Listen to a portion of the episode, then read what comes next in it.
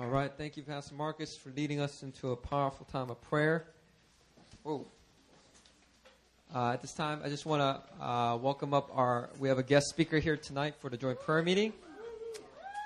Uh, he has been at joint prayer meeting before, and uh, he currently is, I think, he's been in Korea more days in the last six months than he has been back home in America. I think that might be not so inaccurate. Yeah, you, you've been you've been coming out a lot. So uh, this is a man that uh, God stirred a, a, mighty heart to really uh, minister here uh, in Korean churches, Korean ministries, and so even this past uh, couple of weeks, he's been speaking at uh, different churches and different houses of prayer here in Korea, and so it's with a special privilege that we can re- welcome him back up here tonight. He's currently residing in IHOP, Kansas City, with his beautiful family there and uh, he served on leadership uh, at IHOP uh, with global ministries. And uh, right now, he's been uh, able to really be freed up to speak all over the world. And so, it's a real, real special privilege, always powerful time whenever this man speaks. So, let's put our hands together for Rodney Henderson, Pastor Rodney.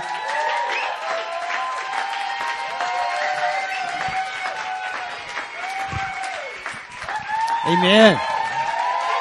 Amen.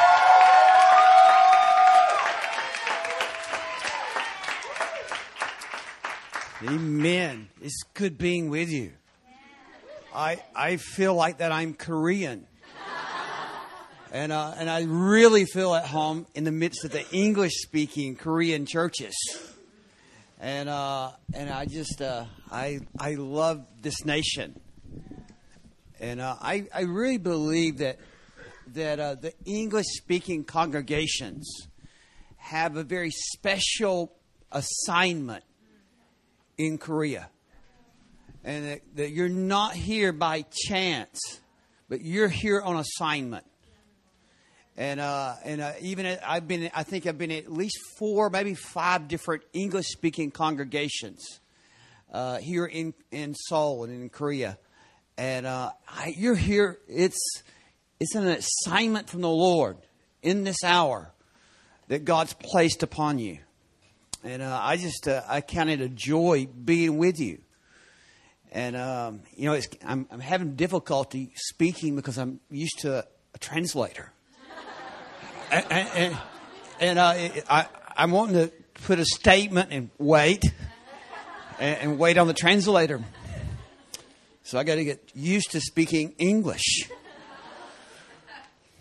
Uh, I I come to tonight in a place of uh, of so, being sober minded, and uh, I, I, I, today I, I heard a word from the Lord, and uh, it, it was really interesting. When the Lord speaks to me, He normally asks questions, and then He follows it with a statement and uh, and I, you know we can look at the scripture and, and, it's very similar to how he responded to Peter. Peter, do you love me?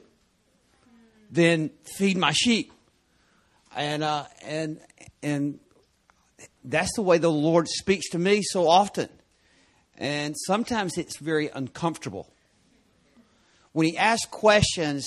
I mean, he already knows the answer, but he's wanting us to make sure that we have a heart check that we have that we know the answer.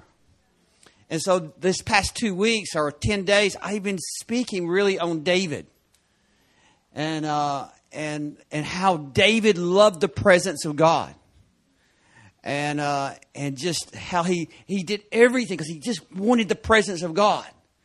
And I've been preaching on the presence of God. Last night I, I was in a, a city. Uh, it was called Wu. Well, it was Wonju, which is about two hours outside the city. And uh, uh, I preached on the presence of God. And, uh, and I, I, I, actually left, felt, I felt really good about it. I mean, I was really pumped when I let, got home about one o'clock in the morning. And, uh, and I, I, was really excited. I went to bed. And today I, I got up and uh, I'm staying with Pastor Aaron and Christian, and I, I, I walk out into Hyde Park Mall. And, and so I, I'm going to get my cup of coffee this morning. And I stepped out and I, I, I was about to get on a, the escalator. And I reach out to get on the escalator and I hear the voice of God. It scared me.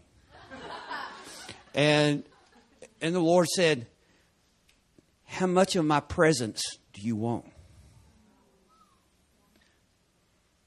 Do you really want my presence? And then he responded, Be careful how you answer me.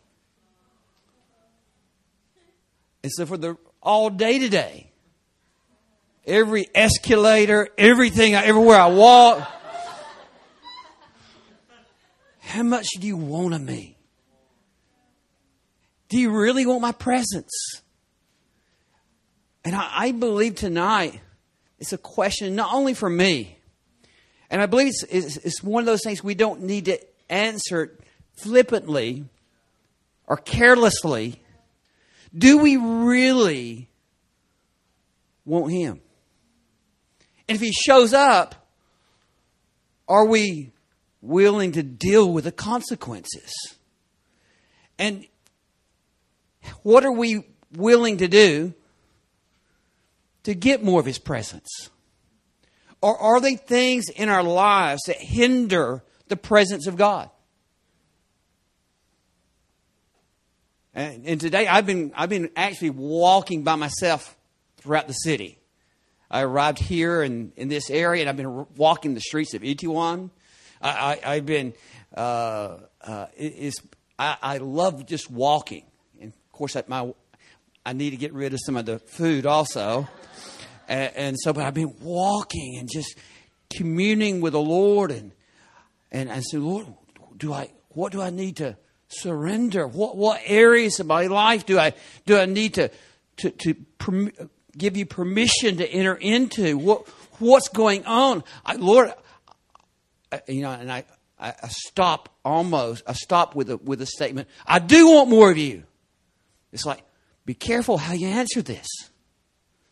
And so I, as I walk, I said, Yes, I, I, I surrender, but Lord, what's the consequences of this? How, how much do we really want of God? And I believe we can have as much of God as we really want.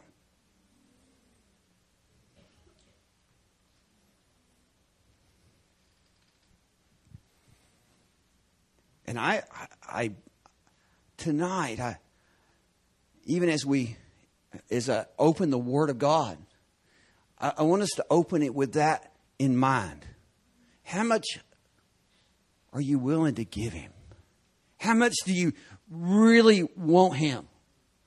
And I, I, believe if we really want Him, we're willing to get some of the stuff out of the way, if we're willing to get some of our, our addictions out of the way, if we're willing to get some of the some of our mindsets out of the way, if we're willing to get some of our, our, our anger out of the way and our, and our unforgiveness out of the way, I believe that we're, God will re- release His presence at a new level.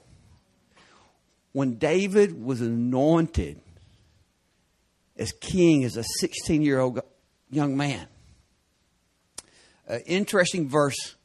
It says that the Spirit of the Lord rushed upon him.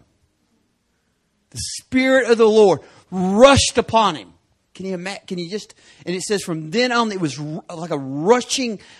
The, the Spirit was rushing upon him all his days. Come on, I, I, I think I want that.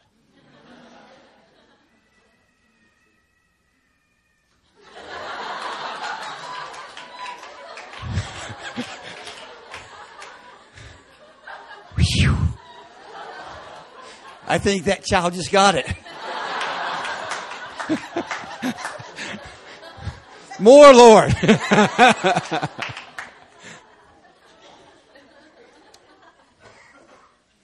mm.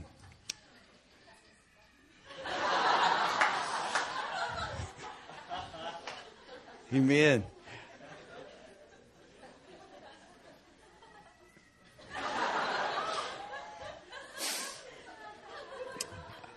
I believe this is a prophetic word that I, I, I want to give you, a, before I even break, uh, get to the scripture, I want to give you a, a, a, prophetic word about what I believe the Lord is doing in this hour, and it's an invitation for you and I.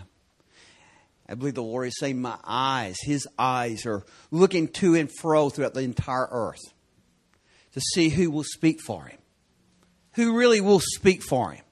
He says, and I believe He's saying, I'm looking for purity of heart and profound precision in the hearing. Hearing His voice.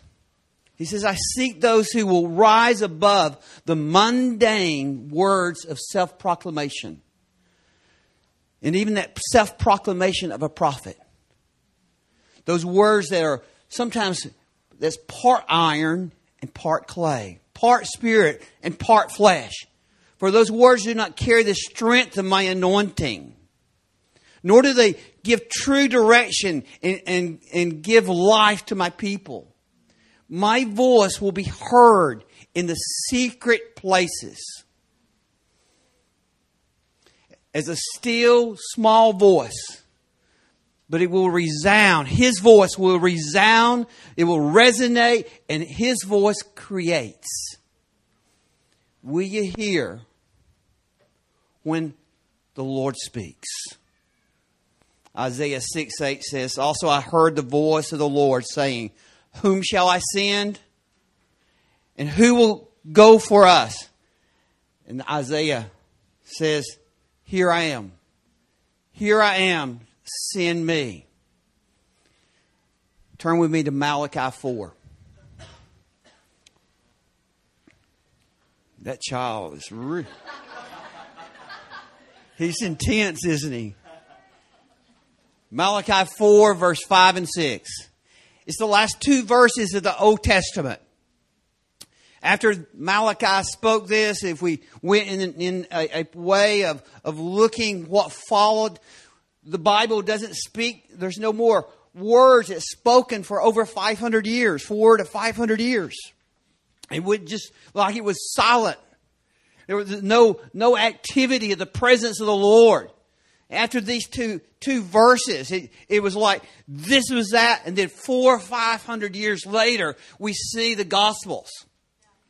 And uh, so, you know, I guess when the Lord ends something, he, he he's going to pick it back up down the road. And uh, and so he says here in Malachi four five and six. You know, it's really good, fun being able to read the scripture without a translator. And uh, one of the toughest things in in the place of ministry, as far as something being translated, is is you cannot just quickly say a, a scripture because everybody's looking at their Bible to make sure it's right. And, and so I, I, get frustrated with that. So I just try to paraphrase and tell my translator, I'm paraphrasing. It's Rodney's version. Let's go for it. And, uh, but I, I, tonight I'm going to really try to lay out some scriptures for you. And, uh, and, and as I lay out the scriptures, I, do it and, and invite you at a later time to go there and, and, and to walk through it yourself. And the Word of God is powerful. And as we, we, we bring it in and allow it to create and touch and, and, and jump and, and, just, it's alive. Malachi 4 5 and 6. Behold, I send you Elijah. There he is. I send you Elijah the prophet before the coming of the great and dreadful day of the Lord. And he, Elijah, he will turn the hearts of the fathers to the children and turn the hearts of the children to the fathers. Or at least I come and strike the earth with a curse. I mean, this is, this is the last two verses in the Old Testament. I mean, it's, it's really important. I mean, the Lord is saying, I will send you Elijah, the prophet, before the coming of the great and terrible day.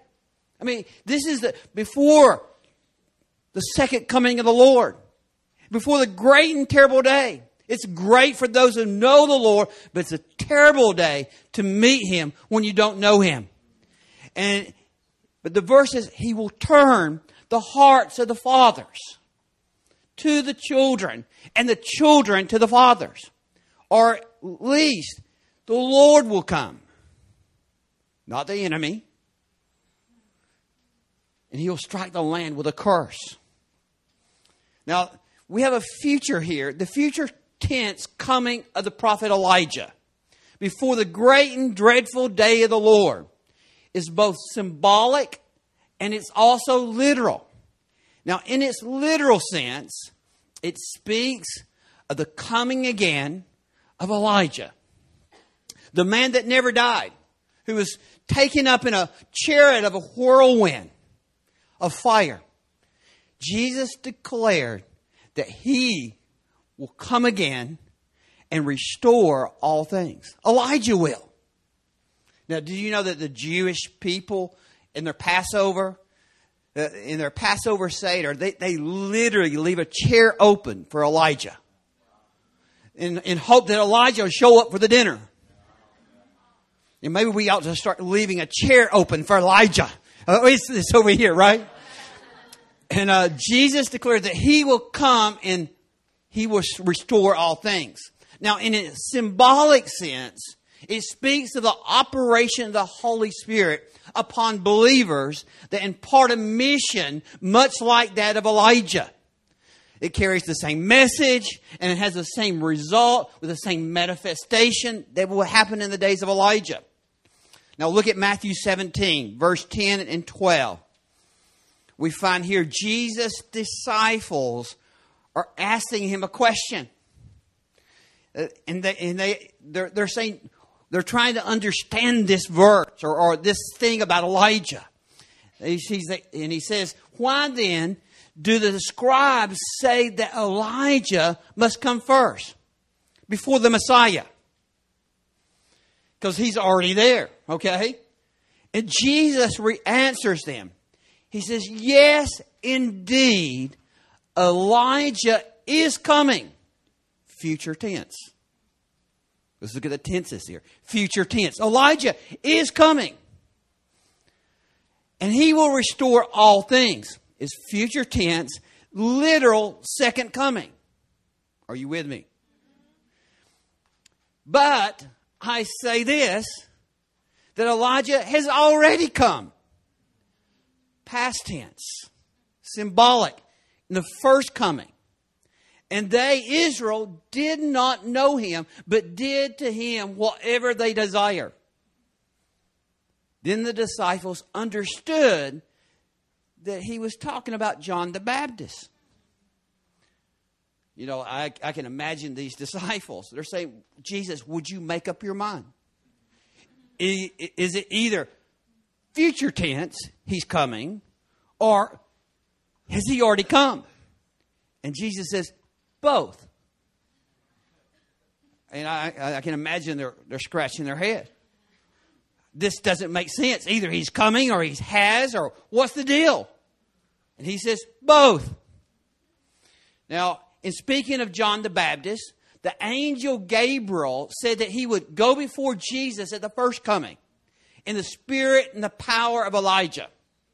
In other words, he would, he would be anointed with power by an operation of the Holy Spirit to accomplish the same mission and the same message that Elijah did.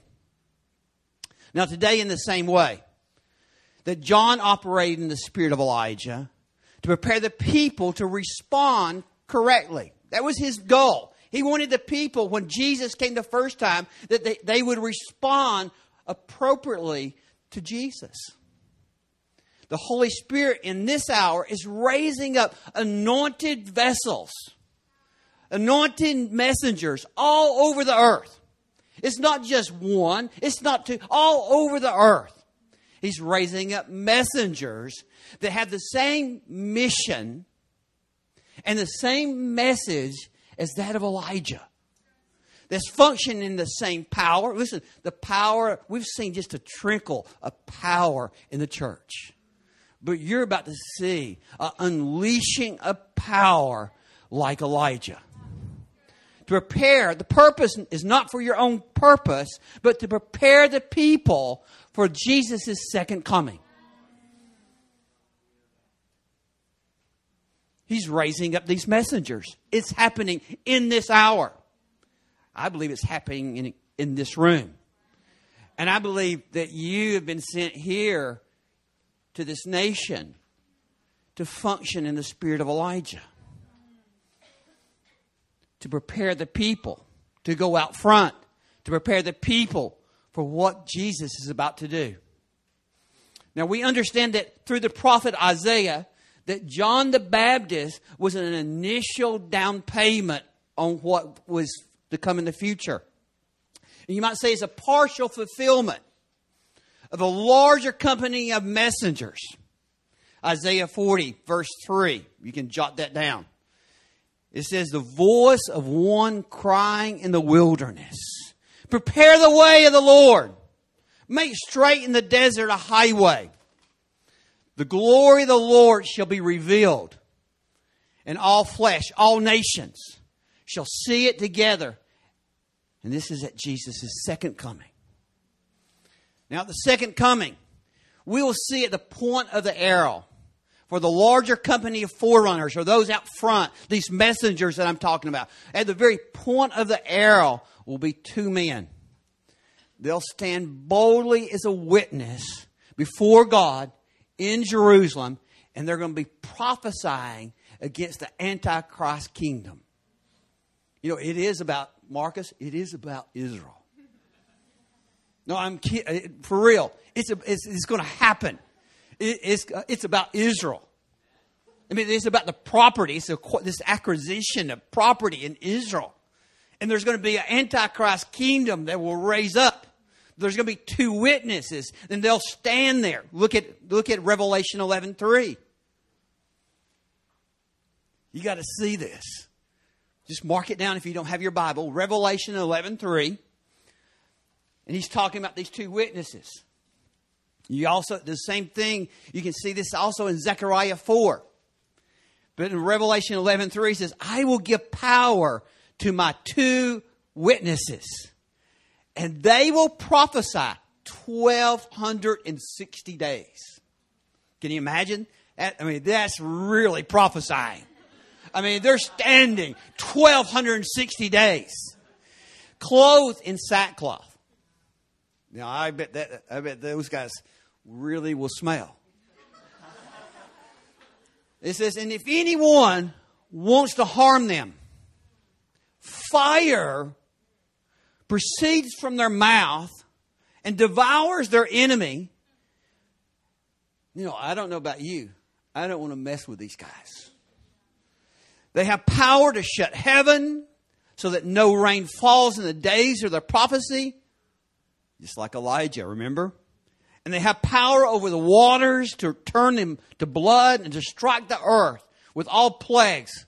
These are the two forerunners. They're two witnesses. They're at the point of the arrow here at the second coming of the Lord.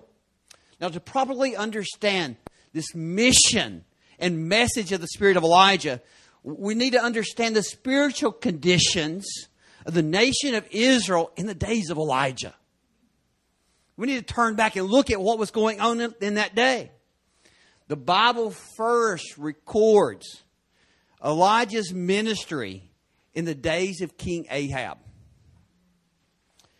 Jezebel and Ahab. 1 Kings 16 30. The Bible says that, that King Ahab did more evil. And this is one of David's great, great, great grandsons. He says he did more evil in the sight of the Lord, more than all the kings that had preceded him. 1 Kings 16 30 says he married Jezebel the, the, the daughter of a Sidonian. Now, that sounds more like a, uh, a Korean subway station, doesn't it? I was sitting there reading that thing. Is this, you know, we Korea's got some of their names from Israel, Sidonian. It has to be a Korean subway.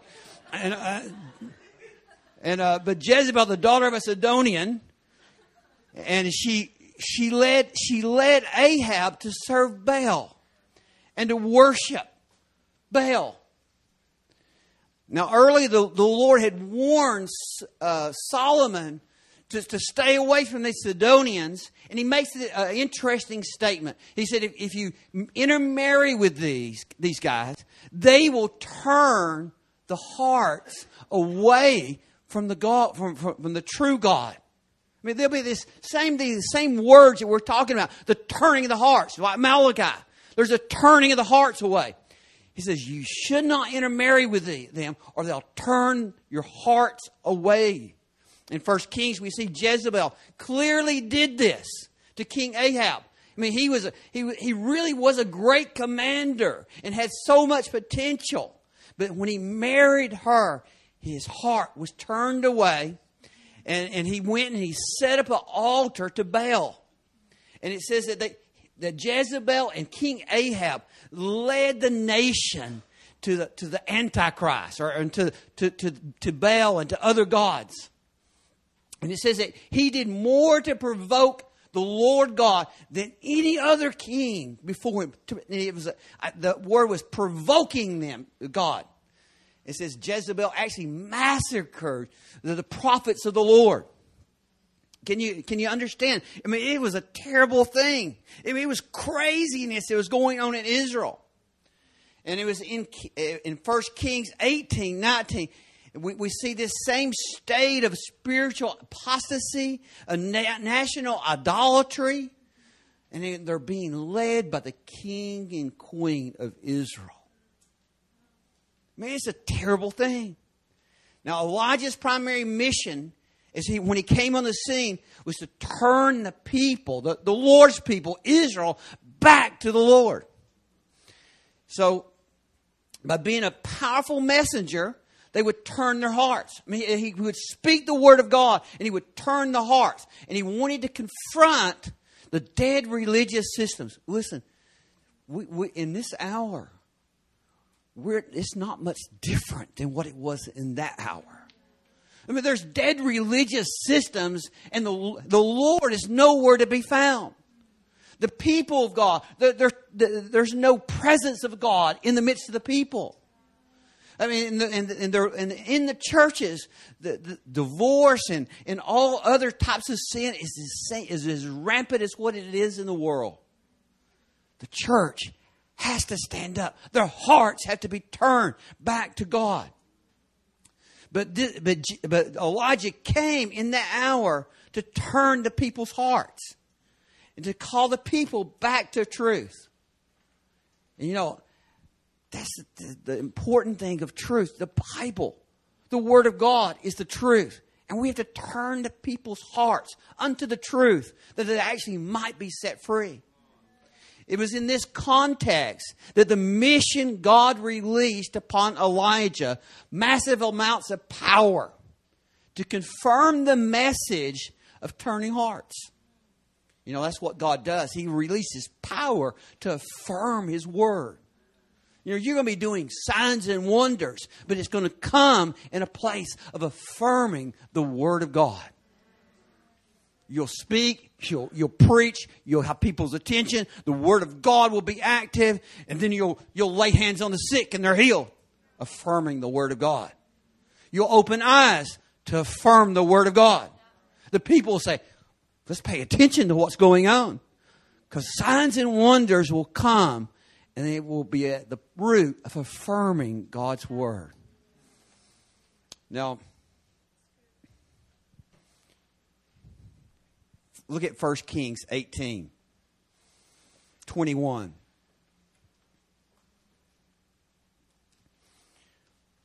We see Elijah confronting the people of Israel. And he asked them a question. He says, How long will you falter between two opinions? If the Lord is God, follow him. But if Baal is God, follow him. Can you see this in our day and time? I mean, in the, in the churches, we have so much mixture. Even in our own lives, in your lives, there's so much mixture. We have much mixture in our lives. How long will we falter between two opinions? If God's God, then let's do this thing. Let's get on with this. If He's really God and the God of our lives, let's get on with this. But if He's not, then we're wasting our time. Then Elijah said, Let them give us two bulls. We're, we're going to see who's God. We're going to have a showdown here. And, uh, and he said, You call, talking to the, to, the, uh, to the prophets of Baal, you call upon your God. You call upon Baal. And I'll call upon my God. Whichever God answers, he's God. I mean, it's a showdown. You know the story. And, uh, but, but don't you love the story? and uh, I, I, just I really love it. And uh, and and then he he says, "You go first.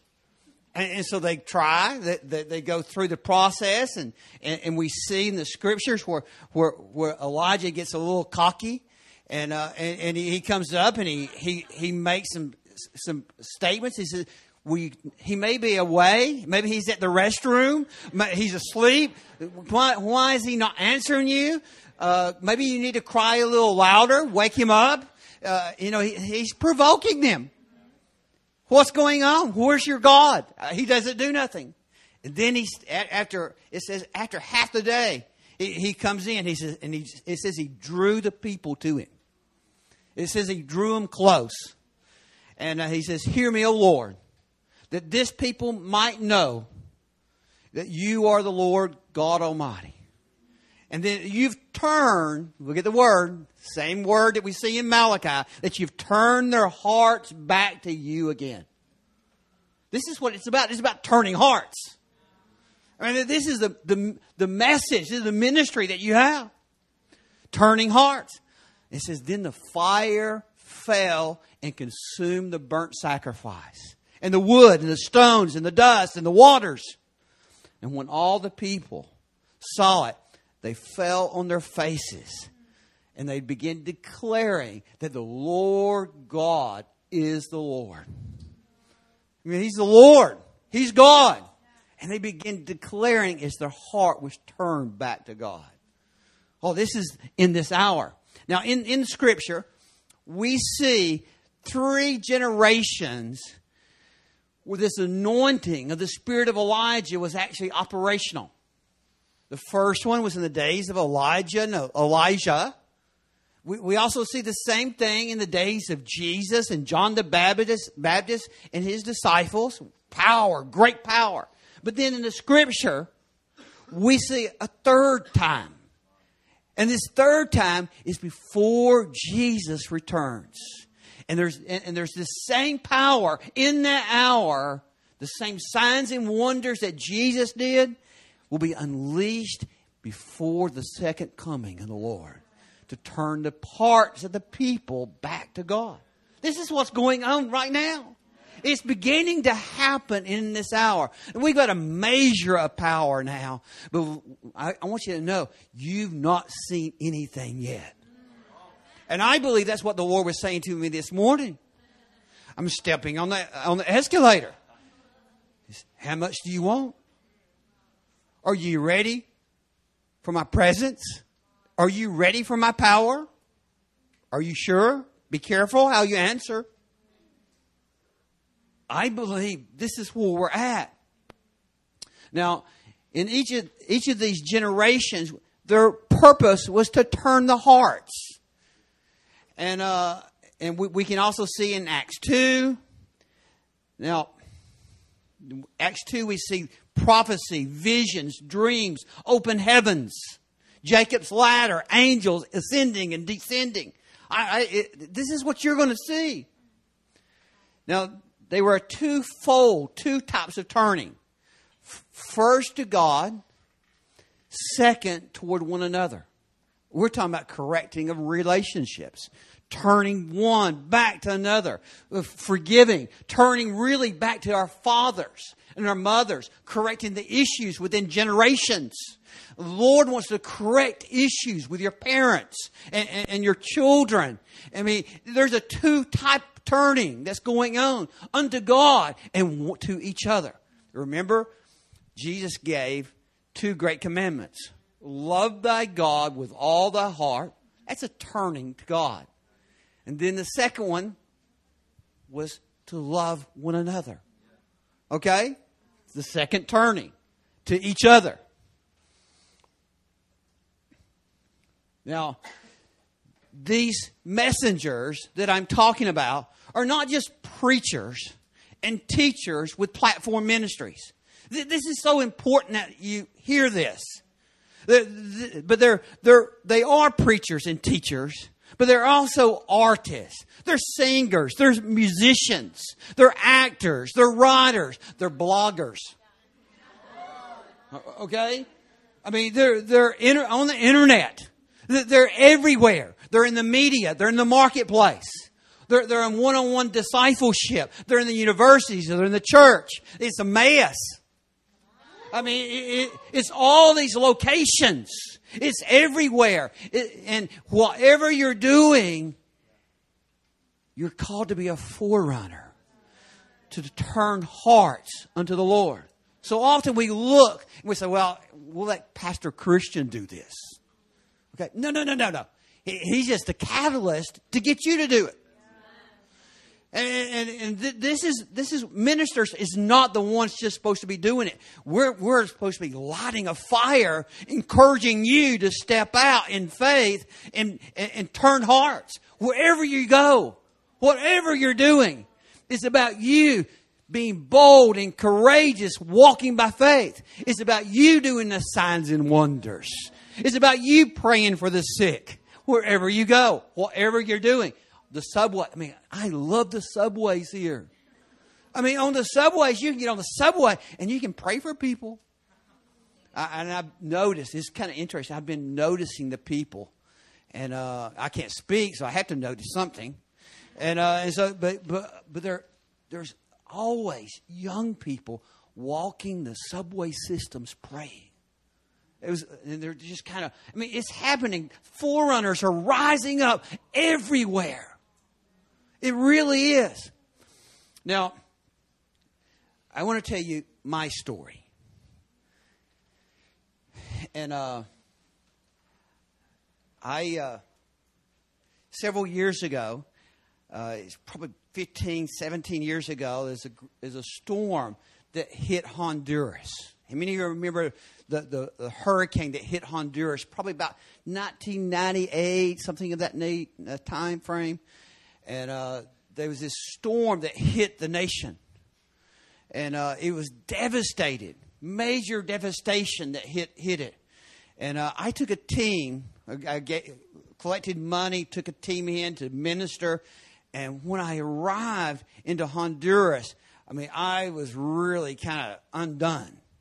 And uh, when I got there, I, I, get off the plane, and, and everything is chaos. Everybody had guns. I'm talking about everybody had guns. And uh, just getting off a plane coming from America to a third world nation, poorest nation, second poorest nation in the world. And, and when I, I mean, the children had guns. Farmers had guns. the, the, the bakers had guns. Everybody had guns. I didn't have a gun. And I had to tell you, I wanted a gun. And uh, I mean, I, I was carrying it. I had about $15,000 in cash on me. And uh, I was carrying it in to, to minister, and, and uh, everybody had guns. And uh, I didn't. And I was getting really kind of uneasy and uh, and so but my team I, I remember the, when we first arrived I, I went to our host home to call Belinda my wife. And uh, when I, I I as I was walking down the streets I was noticing that there were chickens everywhere. I mean there were chickens in the streets. There were chickens uh, in the courtyards. There were chickens on the roof. There were chickens in the house. I mean there were chickens everywhere. And uh, when I when I um, uh, I called Belinda, she said, "Where are you?" I said, "I'm in somebody's house." She said, "I hear chickens." I said, "Yes, they're everywhere. I mean, they're they're everywhere." And uh, that night we we we ministered on the streets of San Pedro Sula to, at a church that actually uh, the the people flooded the streets as we were ministering and we watched as God released signs and wonders, and we were we were all just stunned ourselves at how God just moved. And so we, we went to bed very late, probably about one o'clock in the morning. And uh, I remember uh, laying on a concrete floor, and uh, about uh, we just turned the lights off, and I started hearing an animal, and uh, and you could see this animal running across the floor uh, and uh, it was through the moonlight. And uh, and as we watched, trying to figure out what this was, and we didn't see no dogs in the house when we went to bed. And what it was, it was it was rats the size of dogs. And, uh, yeah, yeah, yeah. I tell you the truth. And and uh, and and I'm laid in a sleeping bag on a concrete floor. I'm sitting there just shaking. And and uh, honestly, if you want a prayer life, you go to Honduras and lay on the floor with rats. I prayed in the spirit for two hours and finally fell asleep. And then about, and then that, so that was about three in the morning, and then about six in the morning, I heard this, this crazy sound, and I was awakened by the roosters in the city. I mean, one was right outside my do- window. I mean, it was just like it was. Just, it was basically, "Wake up! Wake up!" And, and, and I and I'm saying, "No!" And, and, but all over the city, these roosters were making this crazy noise. And uh, and so I, I, wanted to go back to bed, but they wouldn't let me. And uh, and and so the next day, we ministered. We went to bed late. We fought with rats. And, uh, and, and, and, and then at 6 a.m., the roosters, they began shouting all over the city.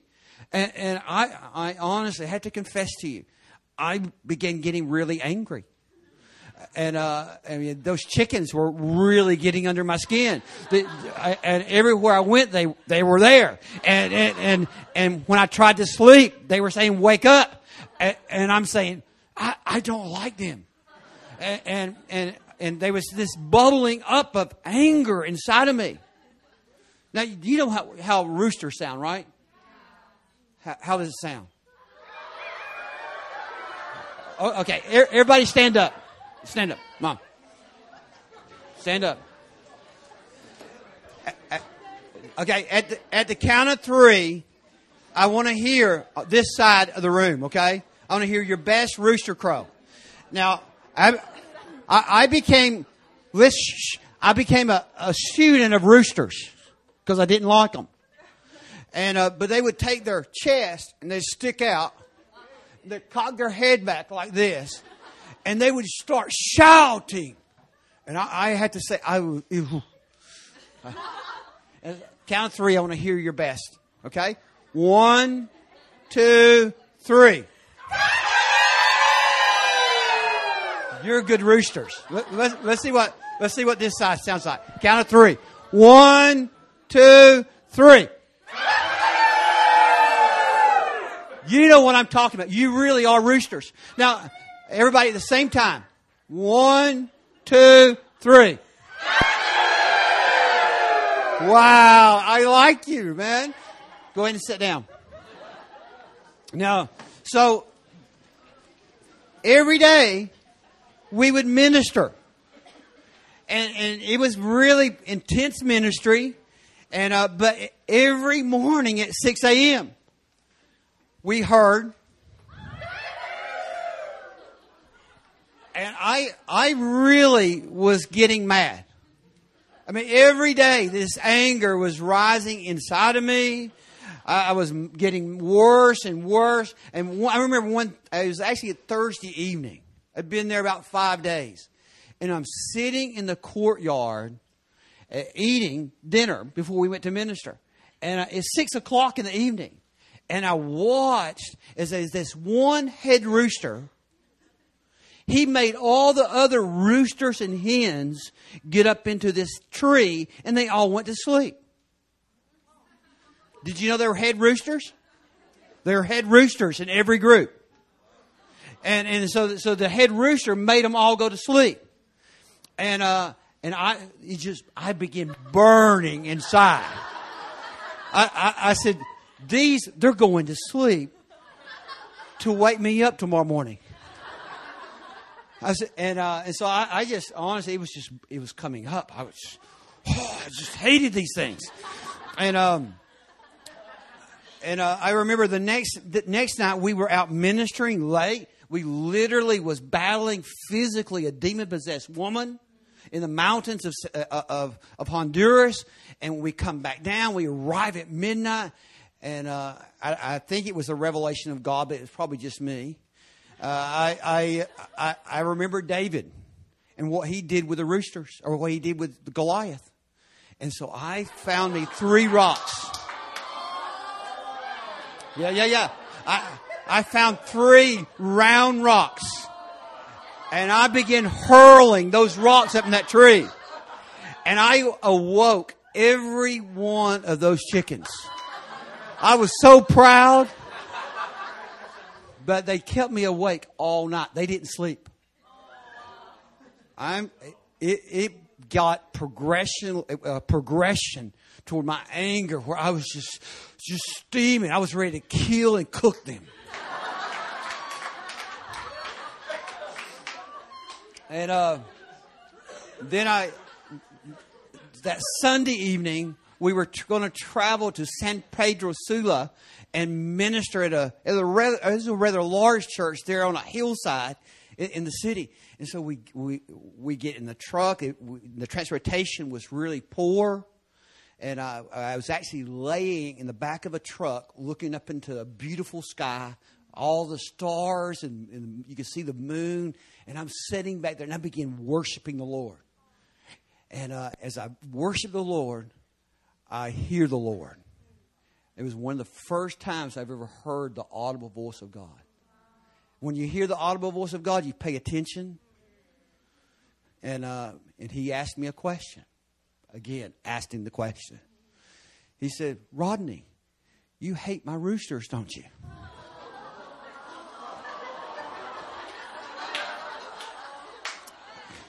And I, I responded, Yes, Lord. I said, I hate your roosters. And he said, Rodney, I've called you to be a rooster. I said, No, no, no, no, no, no. I said, Lord, not a rooster, maybe an eagle, but not a rooster. And he said, No, Rodney, I've called you to be a rooster. And he said, He said, Let me explain. And he begins this, this process. He said, he said, The roosters are prophetic messengers that understand the hour in which they live. The prophetic roosters see the rising of a morning star. Are you with me? You know who the bright and morning star is, right? He said, These, these prophetic roosters see the rising of a new day, uh, the bright and morning star. And they begin shouting, Wake up! Wake up! Get ready, for the Lord is on his way. A new day is dawning. And I, I begin paying attention. And for the next, probably for the next 30 minutes to 45 minutes, I get this download from God over what took place the previous week. He said, said to me, he said, he said, these roosters, no matter how much you persecuted them, they would not shut up. and he said, he said, there's a group of prophetic roosters that I'm raising up and no matter what, how amount of persecution that they come under, they will not shut up and they will declare the coming of the Lord. Get ready. Be prepared. And, and then he, then he makes this statement. Yes. Then he makes, then he makes this statement. And he says this. He said, he said, remember the head rooster. He said, every group has a head rooster. And he said, They, we need the head roosters, Christian and Aaron. We, we need the head roosters that's out front that, that gets everybody in a situation where they can wake people up. And, uh, and, and he began showing me line upon line uh, uh, concerning all these different areas, how they were disciplined people. They would go to sleep. They, these roosters, they were disciplined in order to go to bed at 6 a.m., 6 p.m., to wake me up at 6 a.m. And, uh, and, uh, and uh, he began showing me how he was going to release these roosters in such an hour to awaken the church into the place of revival, turning hearts and preparing the people.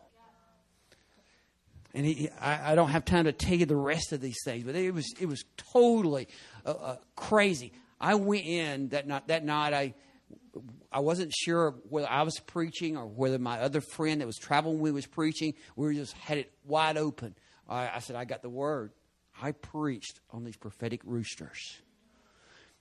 And I watched that night in San Pedro Sula in the midst of a tra- tra- tra- tragic, a tragic setting. I watched as about 400 responded to become forerunners and prophetic roosters in that hour.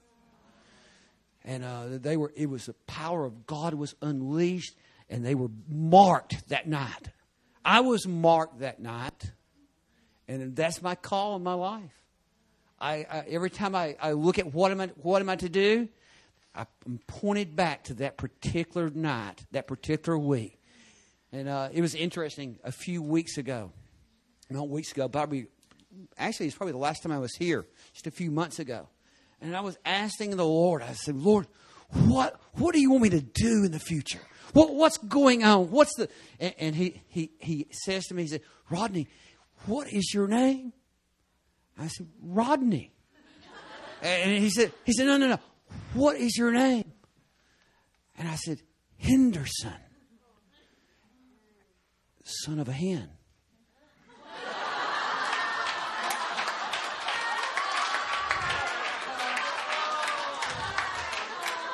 Kid you not.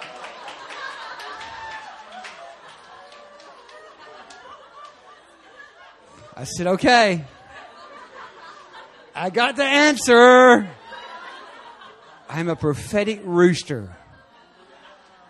And I'm called to awaken the bride and to turn her heart unto the Lord. I believe in here tonight that there's a whole lot of prophetic roosters a whole lot of people that are called as messengers in this hour to prepare the church for what's about to take place. To have answers when the sh- great shakings take place around the earth, and they're going to happen. We just got a taste of what took place in Japan and many places of America. There's going to be great shakings that will take place, and you need the answer to help point people to Jesus. This is the hour and it's on you. God is calling you. I believe that tonight the Lord wants to mark hearts in such a way where you'll remember this night and your heart is marked. Your heart is marked. And you're, you're marked and you know who you are, what you've been called to do all your days. I believe you've been, tonight is your night of marking by the Spirit. The question is, do you want more of Him? Yes. The question is, will I step out and be what God's called me? Will I be a forerunner in this hour? I believe God is marking hearts. Now, if this is you, I want you to just stand up.